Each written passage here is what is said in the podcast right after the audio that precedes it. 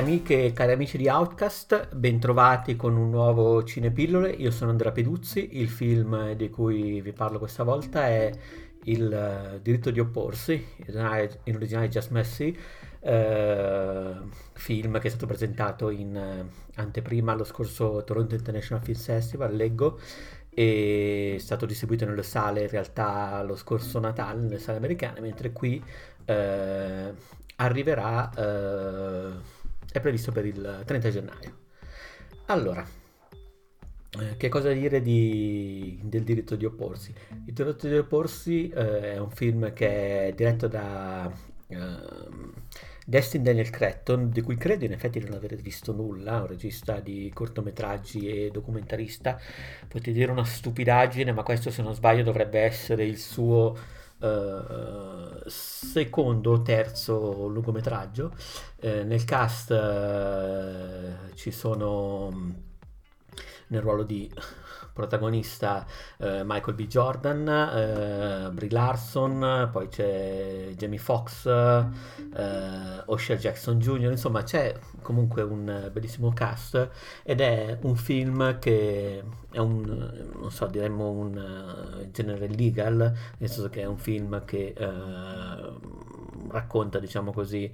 come già l'ultimo di Clint Eastwood, una storia di ingiustizia e di uh, come dire uh, rettifica dell'ingiustizia da parte del sistema americano,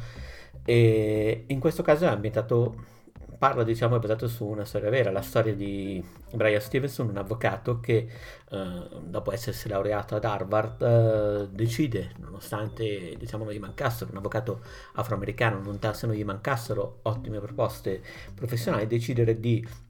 andare in Alabama e eh, di lavorare a fianco a fianco con una collega, eh, Eva Hanslik, interpretata da Brie Larson, e di difendere le persone che sono nel braccio della morte, che sono eh, per capire se, se sono state accusate più o meno ingiustamente. Eh, e il caso che affronta questo giovane avvocato, quello su cui, attorno a cui ruota tutto il film, è eh, un caso di omicidio.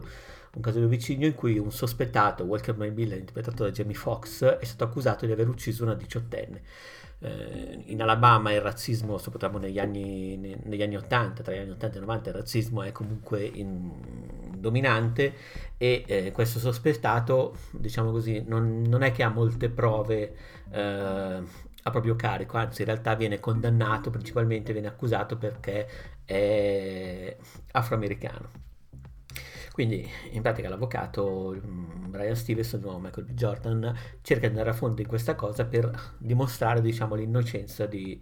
eh, di questo sospettato. Ovviamente nel farlo si deve scontrare con tutti i pregiudizi della polizia locale. Tra l'altro c'è una scena nel film praticamente all'inizio molto molto mh, dura, in cui eh, l'avvocato va in prigione per poter uh, parlare con il suo cliente, diciamo così, ma anche solo per il fatto di essere lui di colore viene veramente umiliato dalla polizia locale. È un film che ragiona sulla colpa, ragiona sulla responsabilità, eh, ragiona anche su quello che può fare una comunità ostile, e per com- ostile verso gli afroamericani, ma anche reso ostile per quella che è, in questo caso, la giovane età della vittima dell'omicidio, e indaga anche il rapporto dei media, come possono essere utilizzati anche a proprio vantaggio, in questo caso a vantaggio della giustizia, diversamente da quello che è successo nell'ultimo film di Clint Eastwood, ehm, per far trionfare, diciamo così, la, l'onestà. È un film molto molto classico nello svolgimento e anche nella messa in scena, eh, in questo senso potrebbe dire che non ha una grandissima personalità, comunque non, non mi ha colpito da questo punto di vista, e pur raccontando una storia interessante, tra l'altro ambientata negli stessi luoghi dove eh, si è svolto un altro eh, caso di, diciamo così, ingiustizia ai danni degli afroamericani, e mi riferisco a Il buio della siepe, Tukira Mockingbird, che viene citato spesso nel film e che in qualche modo non si può fare a meno di eh, paragonare con questo tipo di racconto. Eh, i luoghi sono gli stessi, il tema del razzismo è lo stesso, c'è anche in qualche modo il tema della violenza, eh, qui ripeto però è tutto un po' troppo classico, forse anche un po' troppo manicheo. Poi mi rendo conto che la storia è tratta davvero da fatti realmente accaduti, però ho avuto la sensazione che si sia davvero gestita una separazione tra buoni e cattivi, certo a parte un uh, colpo di scena particolare, però in qualche modo mi è sembrato un po' troppo mh, rigido in questa divisione. Poi io, io non sono mai stato in Alabama, quindi magari è veramente così, però Mm, è, non so, davvero un po' manicheo in questo senso, per il modo in cui rappresenta eh, lo svolgimento della giustizia. È anche un po' un film un po' prolisso, dura, oddio, vediamo due ore, due ore e venti, circa due ore e un quarto, però eh, si appesantisce molto, soprattutto nella parte centrale. Insomma, non è che sia un film a livello di ritmo perfettamente bilanciato, eh, si arriva alla fine che si ha un po' il fiato corto. E in definitiva non posso dire che sia un brutto film, perché davvero è interpretato molto molto bene, eh, soprattutto la parte, diciamo, del eh, condannato e eh, Jamie Foxx, ma anche eh, vedere Brie Larson in tenuta Andrea Zuckerman è comunque interessante, perché se la cava molto molto bene. In realtà tutto quanto il film, oltre ad essere ambientato negli anni ottanta novanta, ha la patina un po' di film hollywoodiano degli anni ottanta novanta, di eh, legal procedural.